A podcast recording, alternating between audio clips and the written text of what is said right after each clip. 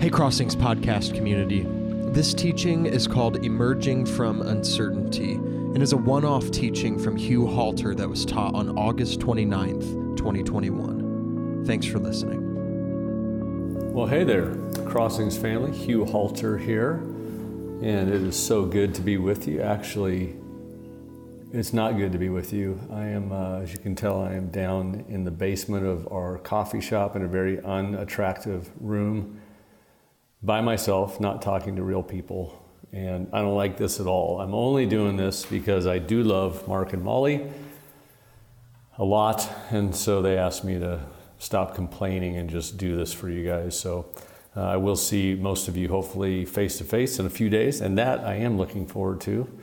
Um, just because I've always loved hanging out with the Crossings story. Uh, you guys have given me the honor to speak into you know, different seasons of your journey. And um, I really count it a privilege to get to do that again. It's, uh, I was reflecting on just your name today a little bit, just uh, crossings, the idea that, um, I don't know why Mark called it that, but like it made me think about um, just passing through each other's lives. It's, uh, I just turned 55 the other day, and I'm starting to realize that one of the great honors each of us have is to pass through each other's lives. And in most churches, people are not there very long. Uh, I know some of you have been there from the beginning, and some of you maybe have just come in the last month or last week, maybe four years ago. But in, in most cases, uh, we just sort of uh, we get a few years with each other, and hopefully, as we do that, every time we're with one another, we just uh, cause each other to desire and love and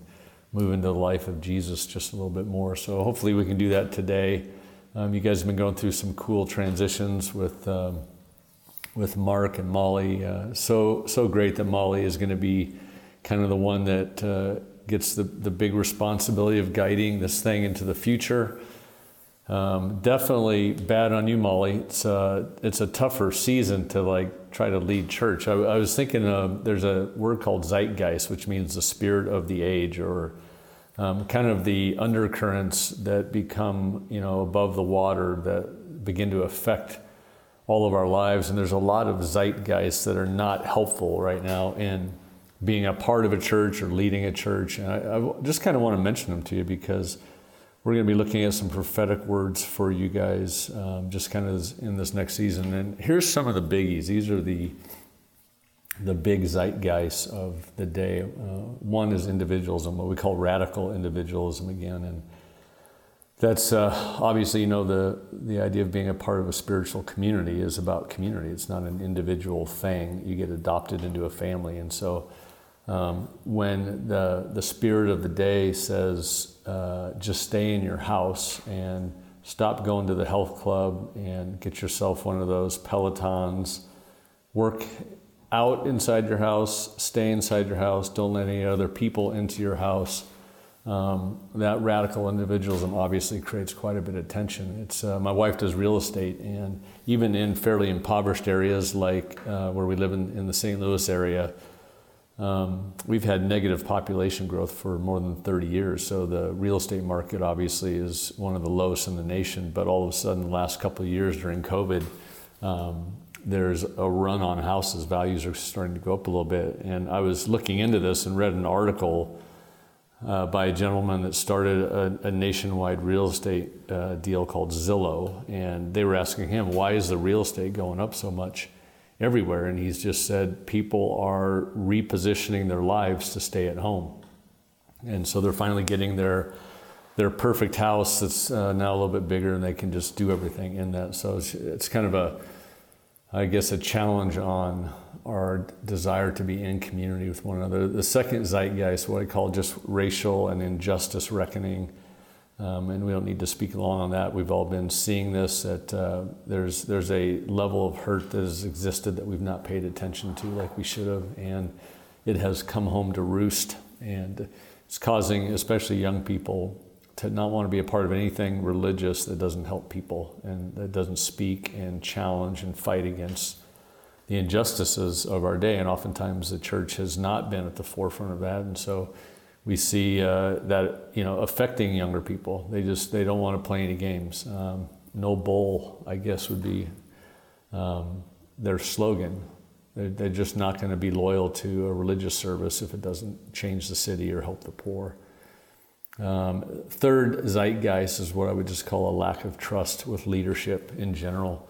Uh, nobody trusts anybody, political leaders. Uh, we now know that nothing political can really save the day.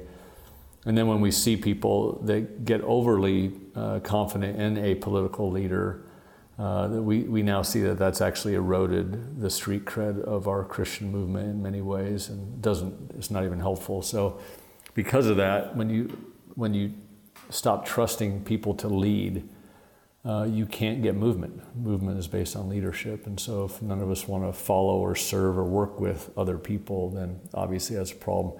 Um, there's obviously an economic zeitgeist where the, the disparity between the, the rich and the poor is now becoming uh, obvious to everybody. If you, I'm from Portland, Oregon, if you go back to Portland and Seattle, you see tens of thousands of people now that live on the streets in tents or 1954 campers, and they just live there.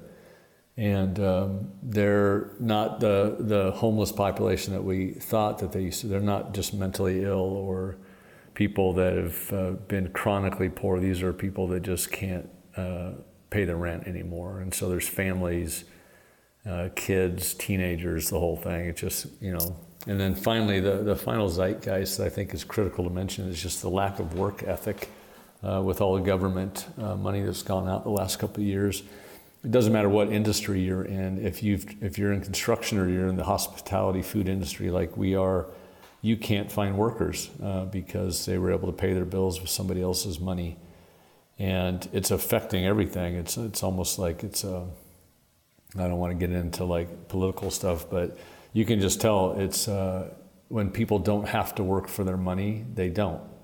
And there's a collective laziness that begins to affect everybody. So you put all these zeitgeists together, and there begins to be these cracks that we see in the foundation of our of our human experience, and all the way from little tiny cracks to rubble, um, where we literally see entire aspects of our culture begin to erode, our families. Um, there's a great uncertainty with that, right?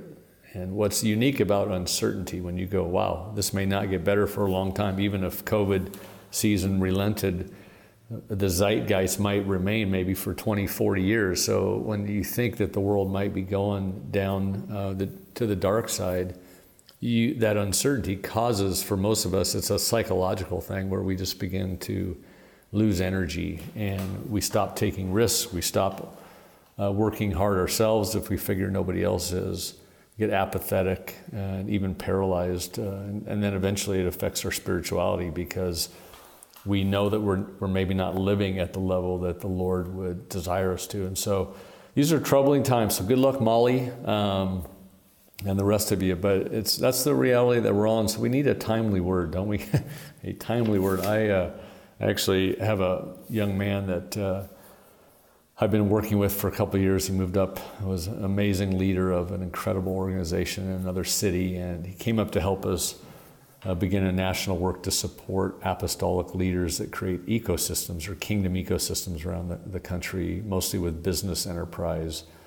And, uh, and when he came up, just all heck began to break loose uh, with relationships back at home. There's a lot of just very, very painful things that began to happen. And a friend of his, older man, sent him a what we would call a prophetic word to him. And, and in the in the dream, he's the, the the man giving him the dream said that he was up on a horse and he saw my my young friend down on the ground and uh, and he was coming towards him on the horse and the older man basically just said, Hey, keep running, you're going in the right direction.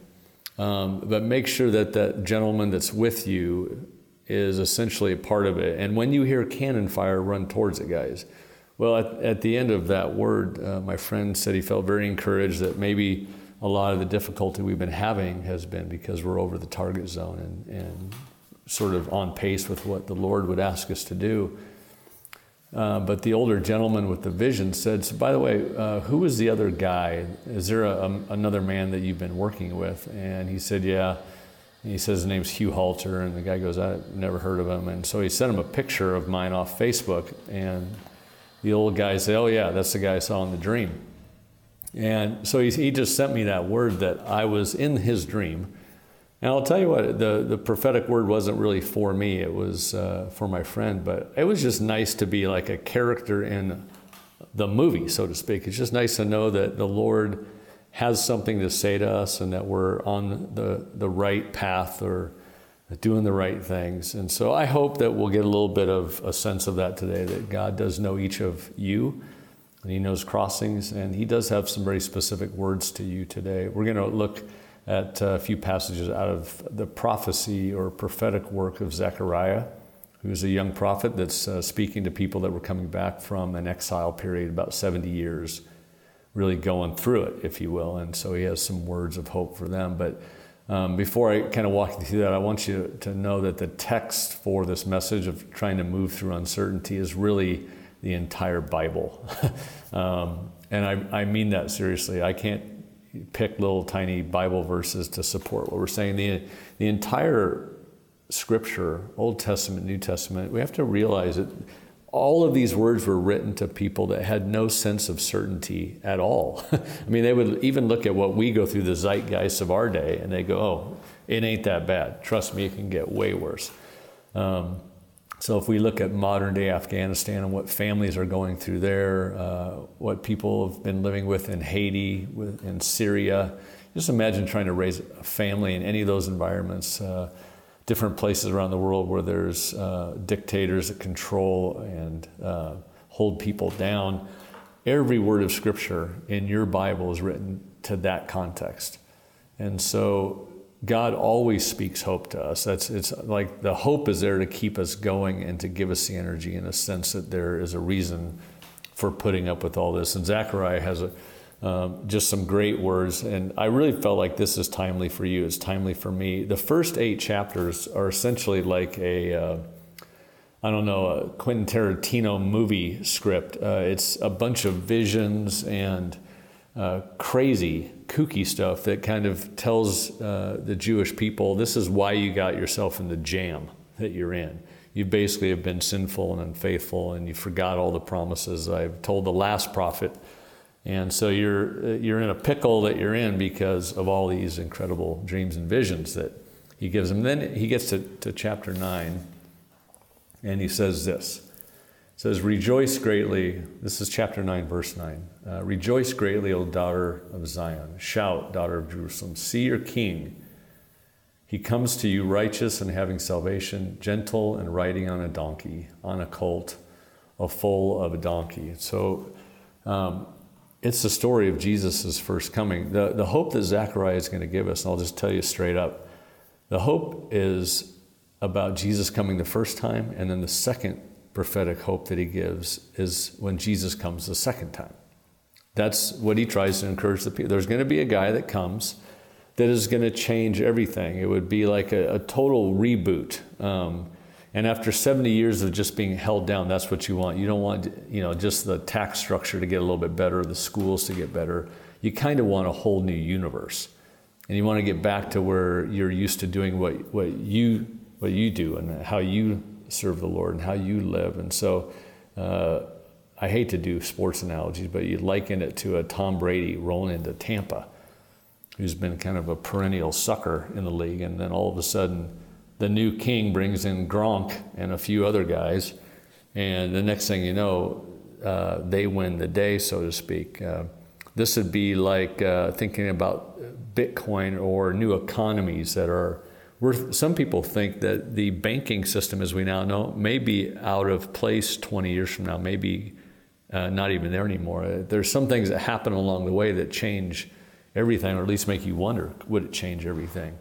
Um, so here's a complete new re- reboot. There's a new king that's coming in, and there's a new kingdom. Uh, obviously, you only have a king if you have a kingdom. Everybody knew that. So the new kingdom um, but this one's humble. This is, uh, this is not the type of king that we would expect. Um, he's, he, he's super powerful, but he doesn't act. He comes riding in on a colt. We know that that's a prophetic word for how Jesus came into Jerusalem. But um, when the king came in, the, the power of the prophetic word of the first coming is that he came to disarm all the powers and authorities of darkness, right? That was why the cross really happened. It wasn't just to pay for sin, it was to actually render demonic, uh, devilish forces that hold people down. It was to actually say, no, you don't win anymore. And so it was to disarm the enemy. It was obviously, therefore, then to also set each of us free free from the law of sin and death, free from um, the old kingdoms and the old currents of the cultures that we have lived under.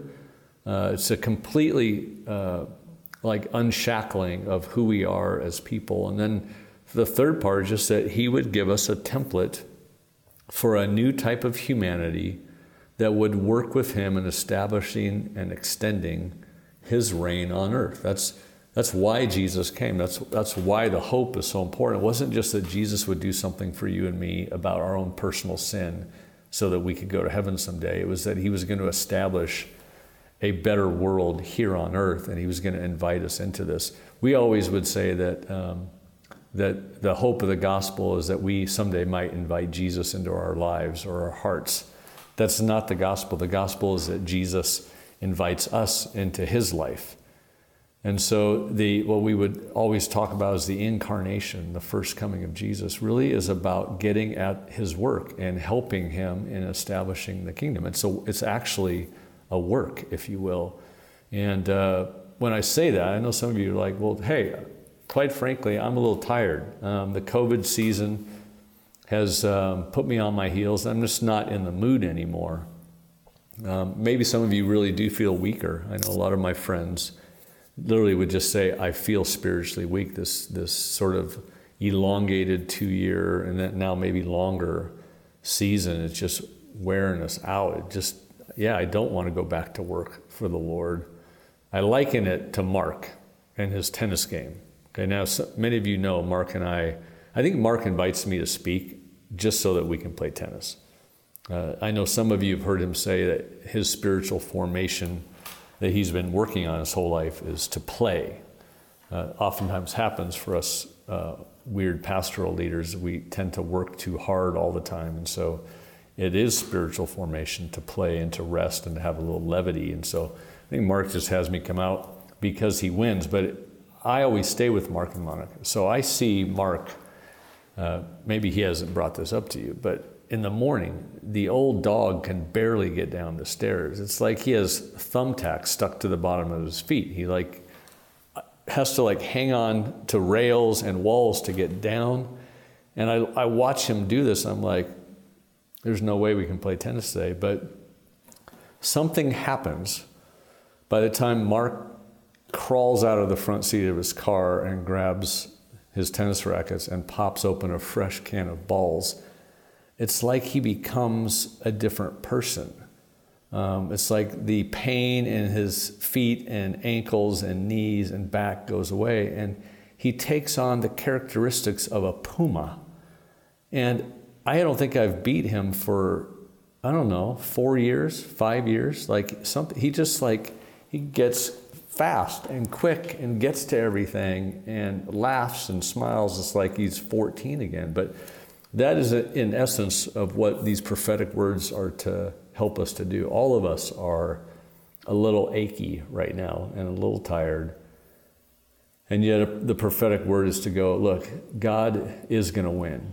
He is going to bring his ways upon the earth. And someday, the second coming, the beauty of the second coming story is that uh, we won't have to do any of this. We'll rest forever. But, um, you know, many of you have heard our story. We moved to Alton, and uh, just because we felt like God wanted us to do something to help this town. That was we weren't thinking about starting a church or starting a business. We just felt like God wanted us to do something to, um, you know, kind of a city level. Um, and then a, a, guy gave us an old building. We renovated it, turned it into kind of the primary daytime space for our town, kind of another crossings, if you will uh, for people. And it's just been really a, a, crazy story, but it's been a lot of work. A lot of fun, but a lot of work. It was a full year of renovating and then trying to start all these businesses I had never done before. And so there's a lot of work with that. We also renovated seven houses um, between our two daughters and their husbands, and then our homes. And then just recently, this is a new one. I don't know if you've even heard about this one, but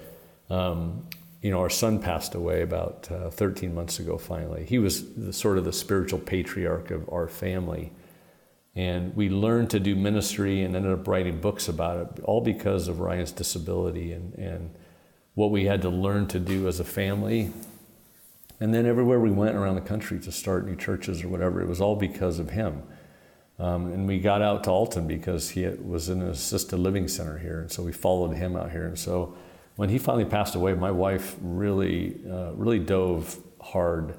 I don't know if I would call it depression. Um, she's just not given towards that. She's literally one of the toughest people I've ever known. But she really struggled, and when we would talk about it, she would just say, "I just felt like I lost my sense of calling." And she never named it while Ryan was alive, but she realized that keeping Ryan alive was really her calling. And uh, now that he was gone, she just felt pretty empty and um, kind of without a purpose and um, hard to get off the couch for quite a few months. And then one day she came back and uh, back home, we're having coffee. She goes, "Okay, I think I figured it out." And I was like, "What?" And she's like, "Well, I feel like everything's converged." To, to use the horses that we've always had and to work within the disability community and other people that live in trauma. She goes, I'd like to get my equine therapy license and love it if we would just set up an equine therapy deal out of our house. I said, Well, we can't put horses in our backyard. And she's like, Yeah, we're going to have to get some land. And so we started looking for some land just uh, as close to Alton as we could.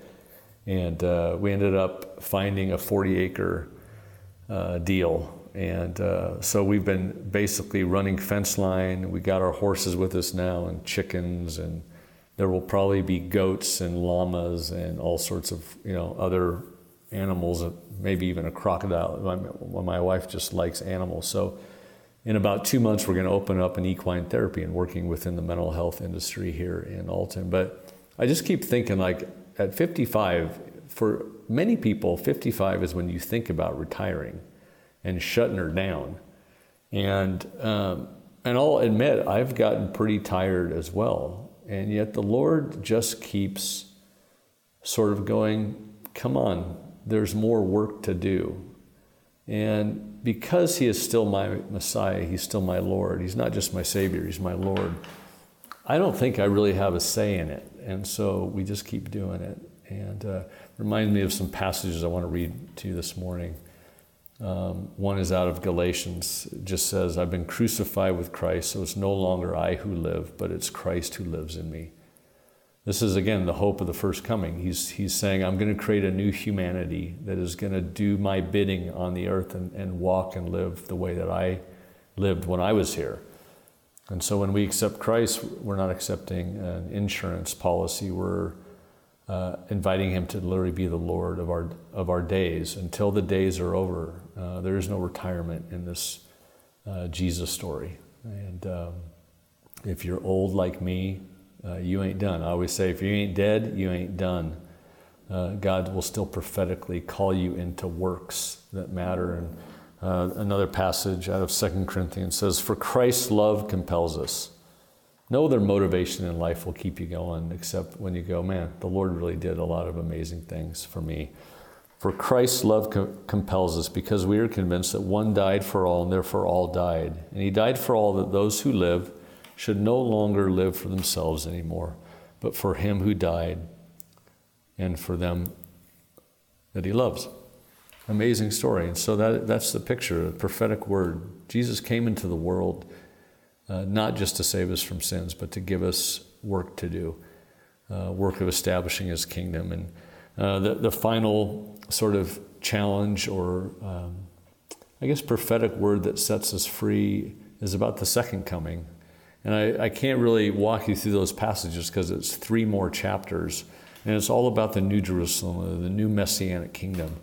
And the one thing that maybe to focus in on with this hope is that someday we're never going to have to do any more of this stuff, uh, that we will actually have a, a season of rest and, um, and of lifelong Sabbath. And it's, it's sort of to live in view of eternity, like to really take eternity serious. For many of us, prior to COVID, we might have one or two people that might die over a decade or two. And so we don't think about dying that often. And yet, COVID has done one really beautiful thing for all of us. We, all of us know people who have died now. Um, death seems to be more in our view every day. If you watch the news, it's basically the death count of how many are, are going down. And now many of us have friends and family that have not made it through this. And so, one of the things that does is it helps you to, to rethink your temporal life in view of this afterlife, that this really is real. It's a beautiful reminder God has prepared places for us, right? And he says, No eye has seen and no ear can hear uh, all the great things that God has prepared for those who love Him. It's, uh, it really is a great hope that I now think of. 55, you start, you know, you're over the 50 yard line. You're starting to go, yeah, it could, I suppose it could happen at any time. And so there is a hope in that. And so, um, what do we do with that hope? Do we just like sit there and relish it? No, we just enjoy rest a little bit here. Like that's part of our witness to the world is how well we work towards the kingdom, that they see us active and excited and uh, working for the good of humanity. That's actually a witness of the church. It's also a witness when they see us enjoying life a little bit and taking a breather. I have a good buddy that's uh, older than me, and he surfs out in Santa Cruz. And I was joking with him one time about how he really doesn't have a real job. He just like disciples uh, world class surfers on the beach, and then they take him surfing.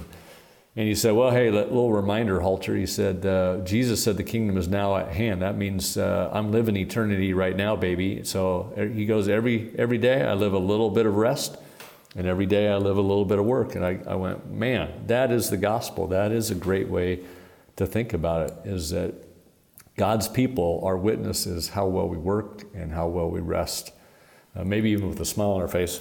As many of you know, we started a coffee roasting company called Idle Coffee. Young man, uh, it was his vision. So we went out to Portugal, got him a big old roaster, and away he goes. So he, he named it Idle Coffee for this reason. A lot of people ask I D L E, not idle, okay? And he says, uh, Idle Coffee was born on a fragile, fragmented morning with a few close friends. I was one of those friends. Amidst the noise in our heads and the clamor of rushing motion right outside our door, we found ourselves huddled together in a peaceful moment around warm coffee. It was then that we realized our, the favorite part of any destination isn't the journey, it's the pause. Pause to map and to plan and reflect, and then to get going again.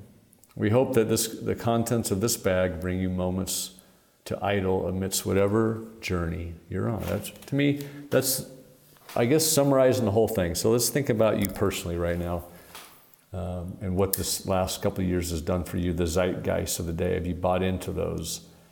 Because um, if you have, you don't have to. God set you free from that stuff. And if you found yourself at times uh, cynical, apathetic, uh, lethargic, maybe the, the prophetic word of Jesus coming to the world for the first time will be a great reminder that you have deep meaning to your life and uh, even deeper meaning together as a community. Um, and maybe the second hope for an eternal rest that God will bring all things back into correction. There will be no more bad news at five o'clock on your TV. It will just be good news all day long. That that would be something that we reflect on as a people as uh, it was interesting when Zechariah is talking to the people. They make this comment. They said, "Hey, should we stop mourning?" Because they knew the seven, God had prophesied seventy years is going to be rough, and then I'm going to begin to reestablish.